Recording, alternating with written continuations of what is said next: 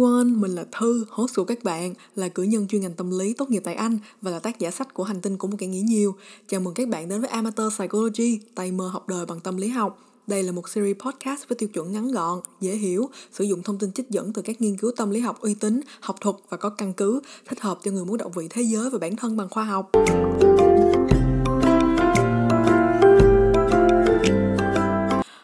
Mở đầu tập podcast này bằng câu nói Nếu mọi người đã có theo dõi Amateur Psychology từ những episode đầu tiên Có lẽ mọi người cũng cảm nhận được sự thay đổi của Amateur Psychology qua 4 mùa podcast.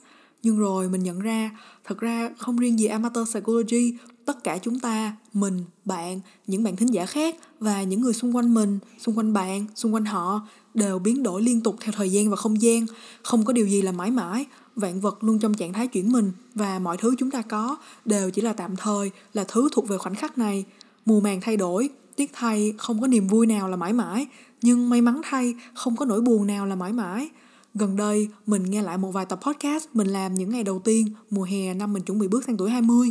Tự nhiên mình cảm thấy chút hoài niệm, cảm giác như mình đang già đi, Vậy nhưng bất kỳ ai đã từng đi qua tuổi 20 có lẽ cũng đều hiểu được cảm giác bồn chồn, loay hoay, không biết mình là ai, muốn gì, có thể làm được gì, rồi buồn bã, lo lắng, sợ hãi cho tương lai.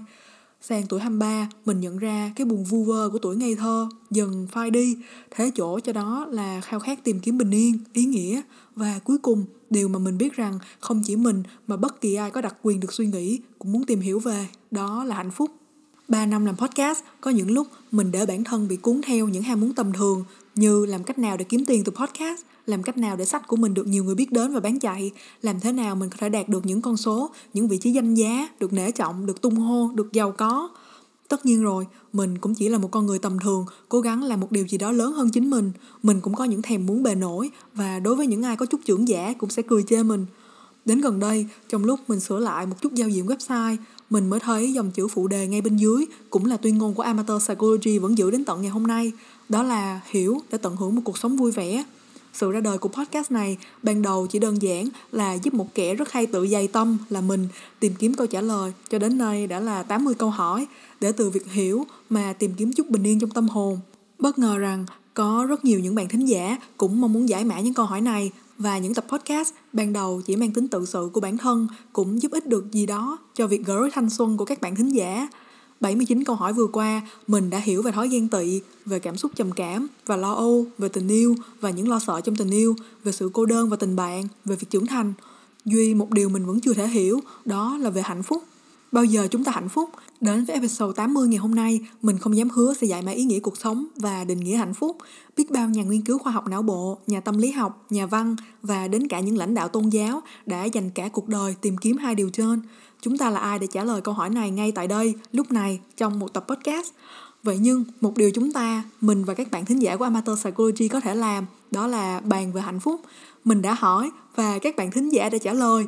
Bây giờ thì chúng ta hãy bắt đầu tập ngày hôm nay thôi.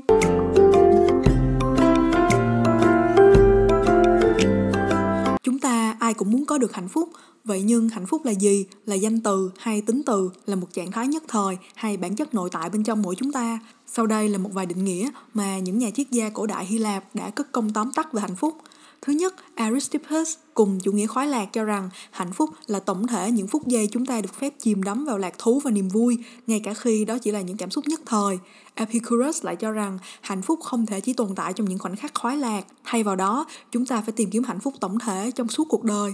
Stoicism hay chủ nghĩa khắc kỷ của Zeno lại cho rằng hạnh phúc được tìm thấy khi chúng ta tách rời bản thân khỏi những xúc cảm, nôm na mình hiểu rằng chúng ta không nên cho phép bản thân trải nghiệm những cực độ của cảm xúc như đau buồn đến bất lực hay vui vẻ đến mức nuông chiều chính mình. Bằng cách luôn ở trong trạng thái cân bằng, chúng ta sẽ tìm thấy hạnh phúc. Cuối cùng, aristotle cho rằng hạnh phúc được tìm thấy khi chúng ta sống hướng đến một hình tượng lớn lao hơn. Vậy còn các bạn thính giả của amateur psychology thì nói gì về hạnh phúc? Câu hỏi mà mình đặt ra cho các bạn thính giả đó là các bạn cho rằng sự khác nhau giữa người hạnh phúc và người không hạnh phúc là gì? Rất nhiều câu trả lời cho rằng điều đó nằm ở cách họ phản ứng với khó khăn, mức độ họ chấp nhận hài lòng với cuộc sống, góc nhìn và sự biết ơn. Ngoài ra, chúng ta cũng có một vài câu trả lời khác như bạn Kim Việt Anh cho rằng những người hạnh phúc biết được mục tiêu cuộc sống của mình là gì, mình là ai trong xã hội và đích đến. Ngược lại với người không hạnh phúc, Kalin 2208 thì cho rằng người không hạnh phúc là người hay ganh tị với thành tích và hạnh phúc của người khác hơn của chính bản thân họ. một bạn ẩn danh lại cho rằng mọi sự đều tùy thuộc vào cách chúng ta suy nghĩ. Có những người cho rằng hạnh phúc là sự bình yên, nhưng lại có những người lao vào bão táp để rồi tìm thấy hạnh phúc. Thỏ ăn cỏ thì cho rằng người hạnh phúc và người không hạnh phúc khác nhau ở việc họ đang tìm kiếm hạnh phúc bên trong hay bên ngoài. Trái đất hình con bò cho rằng khác biệt lại nằm ở sự kỳ vọng vậy điều gì làm nên một cuộc sống ý nghĩa một điều có lẽ được dùng để phân biệt người hạnh phúc và người không hạnh phúc Niamek và Ryan năm 2014 trong Oxford Handbook of Happiness luận về hai trường phái tư tưởng triết học định nghĩa cuộc sống ý nghĩa, đó là chủ nghĩa khoái lạc và chủ nghĩa tìm kiếm ý nghĩa cuộc sống. Chủ nghĩa khoái lạc cho rằng bất kể nguồn gốc của khoái lạc, chỉ cần niềm vui tồn tại, chúng ta đã là hạnh phúc. Để hạnh phúc, chúng ta cần tối đa khoái lạc và giảm thiểu hay né tránh nỗi đau. Bởi đó, chủ nghĩa khoái lạc có lẽ được ví như con đường tìm kiếm hạnh phúc mà đưa mục đích cá nhân lên trên tất cả. Có lẽ nghe qua chúng ta có thể dễ dàng dè biểu chủ nghĩa khoái lạc theo lý thuyết, bởi nghe thì có vẻ chủ nghĩa này hơi vô trách nhiệm quá. Vậy nhưng, có lẽ rất nhiều người trong chúng ta không ít lần vô tình sống theo chủ nghĩa này mà chưa kịp nhận ra thì khoảnh khắc đã qua mất. Thử nhớ lại lần bạn nói YOLO rồi làm một điều gì đó bốc đồng, hay khi bạn lựa chọn từ bỏ những mối quan hệ ngay từ phút bất đồng đầu tiên thay vì cố gắng sửa chữa những hiểu lầm, rốt cuộc là để né tránh cảm xúc khó xử lý hay tiêu cực Vậy nhưng có lẽ cũng ở những giây phút trải nghiệm khoái lạc, chúng ta cũng đã vô cùng hạnh phúc và hân hoan hay đơn giản là cảm xúc thở phào nhẹ nhõm khi tránh được một điều gì đó không vui. Chủ nghĩa tìm kiếm ý nghĩa cuộc sống cũng giống như tư tưởng của Aristotle nói trên, mong muốn chúng ta bỏ qua những điều vặt vảnh tầm thường và hướng đến một lý tưởng cao hơn, một điều gì đó có ý nghĩa và tầm vóc lớn lao để lại dấu ấn cho cuộc đời. Để đạt được hạnh phúc cùng với lý tưởng này, chúng ta phải hiểu về nhu cầu và bản chất của con người, từ đó sống nương theo những giá trị tích cực toàn cầu hay tôi luyện đạo đức của mình để loại bỏ những thói hư tật xấu hay những điều cản trở đức hạnh. Mình đã hỏi các bạn thính giả rằng công thức cho một cuộc sống ý nghĩa bao gồm ba nguyên liệu chính là gì? Mình đã tổng hợp câu trả lời của tất cả mọi người và rất nhiều những nguyên liệu được nhắc đến trong công thức của mọi người. Những nguyên liệu dường như là mẫu số chung của tất cả các bạn. Đó là công việc, trải nghiệm, cộng đồng, biết ơn, sức khỏe, ước mơ và mục tiêu, tình cảm và những cảm xúc cá nhân. Trong đó, tình cảm bao gồm những câu trả lời như tình yêu, gia đình, người yêu thương là nguyên liệu được nhiều bạn nhắc đến nhất sau đó là những mong muốn và cảm xúc của bản thân như việc được tự do được làm những sở thích cá nhân được học hỏi trải nghiệm và có động lực có vẻ như định nghĩa hạnh phúc của chúng ta có gì đó pha trộn giữa việc tận hưởng thực tại và vươn đến những điều lớn lao hơn pha trộn giữa cả khoái lạc và lý tưởng Vậy câu hỏi tiếp theo đó là suối nguồn hạnh phúc của chúng ta rốt cuộc bắt nguồn từ đâu? Là từ những thứ bên ngoài như công việc, những mối quan hệ và vật chất hay nằm trong bản chất của mỗi chúng ta? Câu hỏi này đã được đặt ra trong khảo sát và trong đó 18,5% các bạn trả lời xuất phát từ gia đình, sau đó là 14,8 đồng đều cho rằng tình bạn hoặc sở thích cá nhân là nguồn gốc của hạnh phúc. 11% cho rằng hạnh phúc có được qua thành công trong công việc và 7,4% các bạn lựa chọn tình cảm lãng mạn là câu trả lời cho câu hỏi này. Các bạn còn lại không lựa chọn nhất định một trong những điều trên mà thay vào đó cho rằng suối nguồn hạnh phúc của họ nằm ở rất nhiều yếu tố. Vậy còn học thuyết tâm lý học trả lời như thế nào cho câu hỏi này? Một điều thiết yếu để xác nhận hạnh phúc đến từ đâu, đó là việc xác định nhu cầu và ham muốn cơ bản của con người, những điều cần thiết để cấu tạo nên hạnh phúc mà từ người già cho đến trẻ em, người phương Đông cho đến người phương Tây đều chia sẻ. Nói tóm lại là quy luật chung cho nhu cầu hạnh phúc của con người là gì? Học thuyết self-determination hay dịch nôm na là học thuyết định nghĩa bản thân có thể giúp chúng ta giải mã câu hỏi này. Học thuyết này cho rằng tất cả chúng ta đều có ba nhu cầu căn bản, đó là có tự chủ, có năng lực và cuối cùng là được kết nối, sự tự chủ, ám chỉ khả năng chúng ta được phép tự đưa ra lựa chọn, hành vi cho chính mình. Việc có năng lực ám chỉ sự thuần thục và điêu luyện trong việc điều phối sự việc và các tình huống trong cuộc sống. Cuối cùng, cảm giác được kết nối hay relatedness, ám chỉ việc chúng ta có những mối quan hệ hay những tương tác mang lại cảm giác thỏa mãn sâu sắc từ bên trong tâm hồn, khiến chúng ta có thể gắn kết và gần gũi với những sinh vật khác khi ba nhu cầu tối thiểu này được thỏa mãn, dòng nước hạnh phúc mới có thể chảy một cách lưu loát, tưới tiêu cho những cảm xúc tích cực và đẹp đẽ trong cuộc sống của chúng ta. Vậy chúng ta nên làm gì để có được hạnh phúc? 10 quy luật của hạnh phúc của Aristotle bao gồm Thứ nhất, đó là sự dũng cảm. Phẩm chất dũng cảm có lẽ trong thời đại của chúng ta không còn được mài dũa một cách gai góc như thời đại của ông bà, cha mẹ khi cái khó khăn của cuộc sống không nằm ở cuộc chiến nội tâm mà ngay trước mắt họ như chiến tranh hay đói nghèo. Vậy nhưng, ngay cả trong cuộc sống hàng ngày, chúng ta vẫn có thể luyện tập sự dũng cảm cho chính mình, đến từ những điều gần gũi với chúng ta, như việc nói lên quan điểm của chính mình một cách chính trực hay phê phán những điều sai trái. Thứ hai, Aristotle nói về tiết độ. Tiết độ ở đây ám chỉ việc hiểu về giới hạn của bản thân và biết kiểm soát hành vi của chính mình trong bất kể tình huống nào. Ví dụ như việc không tiêu xài quá độ, ăn uống quá độ, để cho bản thân nuông chiều theo cảm xúc tiêu cực hay hoang lạc quá độ thứ ba là tự do. Đừng giới hạn bản thân trong những khuôn khổ gò bó và buộc chính mình phải thu nhỏ lại. Một đặc tính có thể làm ví dụ cho điều này là tính keo kiệt. Thứ tư là sự hào phóng. Hãy cho đi nhiều nhất có thể. Thứ năm, Aristotle nhấn mạnh việc quan trọng của sự tập trung của chúng ta vào những điều lớn lao hơn, vào sự vĩ đại của tâm hồn.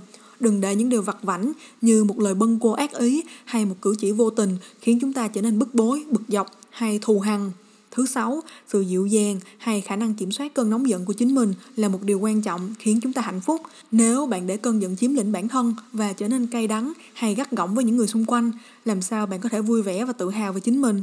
Thứ bảy, đó là chân thật với chính mình, không bao giờ lừa dối, đặc biệt là với chính bạn.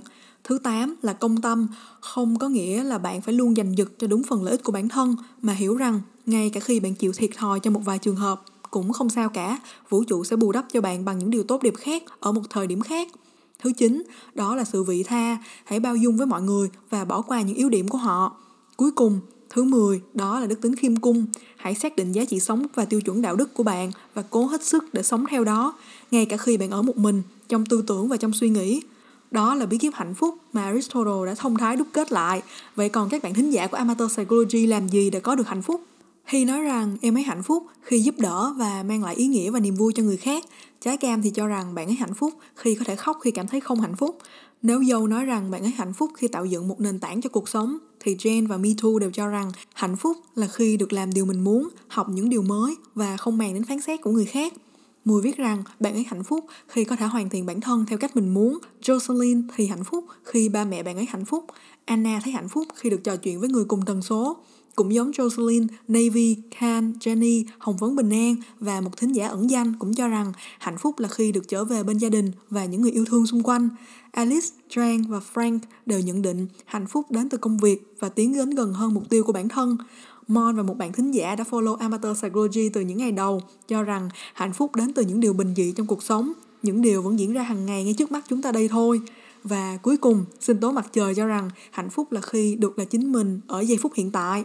Mọi người có thấy bất ngờ không? Khi mà trong vô vàng những câu trả lời, rất nhiều bạn thính giả lại có những quan niệm về hạnh phúc gần giống nhau và trong đó lại có những niềm tin về hạnh phúc vô cùng khác nhau. Rốt cuộc thì cũng chỉ đã nói, con người chúng ta có thể khác nhau về rất nhiều điều trong cuộc sống, về hoàn cảnh, công việc, những mối quan hệ, danh tính hay những ước mơ. Vậy nhưng chúng ta đều chia sẻ những khát khao đậm chất con người, đó là được hạnh phúc. Trong số những bạn thính giả gửi câu trả lời cho Amateur Psychology, một nửa số bạn trả lời có cho câu hỏi bạn có đang hạnh phúc hay không. Một nửa còn lại thì trả lời rằng họ đang trên đường đến đó. Còn bạn thì sao? Bao giờ bạn hạnh phúc?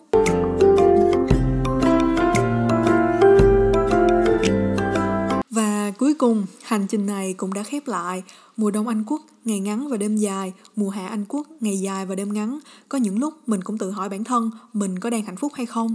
Có những khoảnh khắc mình cảm giác như căn phòng nhỏ quá lớn khi mình nằm cong mình như con tôm trên giường một mình khóc thúc thích cho những chặng đường mình phải độc hành. Có những khoảnh khắc mình suýt bật khóc nhìn lên nền trời đen thăm thẳm đằng sau ánh sáng của pháo hoa rực rỡ ngày đầu năm khi đứng bên cạnh những người bạn mới khép lại năm thứ sáu mình xa nhà, cái tết thứ bảy mình không ở việt nam. Khép lại một mùa podcast mà những episode đầu tiên mình đã nói về vô định, về cảm giác lạc lối, mở ra một năm mới, một hành trình mới cho mình, cho bạn, cho tất cả chúng ta. Cảm ơn các bạn rất nhiều vì đã ủng hộ amateur psychology sau bốn mùa phát sóng vừa qua. Mình vô cùng vô cùng biết ơn sự đồng hành của mọi người. Bất kể chúng ta có đang hạnh phúc hay không, có lẽ điều quan trọng nhất chính là việc biết rằng chúng ta không bao giờ độc hành trên thế giới này ngay cả trong những xúc cảm đen tối nhất, ngay cả trong niềm hân hoan cao trào nhất, ngay cả khi bạn không thể nhìn thấy, nghe thấy hay chạm vào được sự tồn tại của một người cũng đang trải qua những cảm xúc giống hệt bạn. Hãy tin rằng, ở một hành tinh bên ngoài hành tinh của chính bạn, có một trái tim cũng đang đập những nhịp y hệt bạn, một khối óc cũng đang trải qua những suy nghĩ giống như bạn, một linh hồn khát khao những điều giống như bạn. Và như tất cả những con người đang sống trên vũ trụ này, cả bạn, cả người ấy, cả mình nữa, tất cả chúng ta đều đang hướng về phía mặt trời, về phía ánh sáng về phía hạnh phúc mình mong là mọi người thích episode ngày hôm nay. Cảm ơn các bạn đã gửi câu trả lời cho Amateur Psychology để làm nên tập podcast này. Mình đã cố gắng nhắc tên tất cả mọi người trong tập podcast này. Cảm ơn Hy, Trái Cam, Dâu, Kim Việt Anh, Jane, Mùi, Miley, Jocelyn, Kalin 2208, Anna, Thỏ Ăn Cỏ, Alice, Frank, Mitu, Can, Hồng Phấn Bình An, Jenny, Trái đất hình con bò, Trang, Mon, Sinh tố mặt trời và các bạn gửi câu trả lời ẩn danh rất nhiều. Chúc tất cả các bạn thính giả của Amateur Psychology một năm mới dịu dàng và những điều đẹp đẽ nhất. Còn bây giờ thì mình sẽ hẹn gặp lại mọi người ở mùa tiếp theo nha. Bye bye!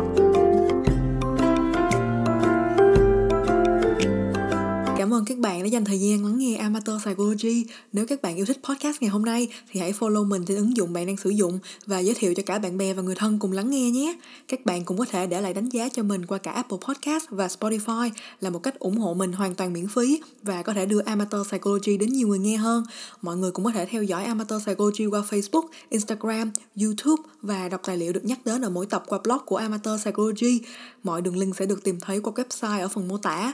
Một lần nữa, mình là Thư, host của các bạn. Chào tạm biệt và chúc các bạn luôn tự bổ sung kiến thức cho bản thân. Goodbye and stay woke guys!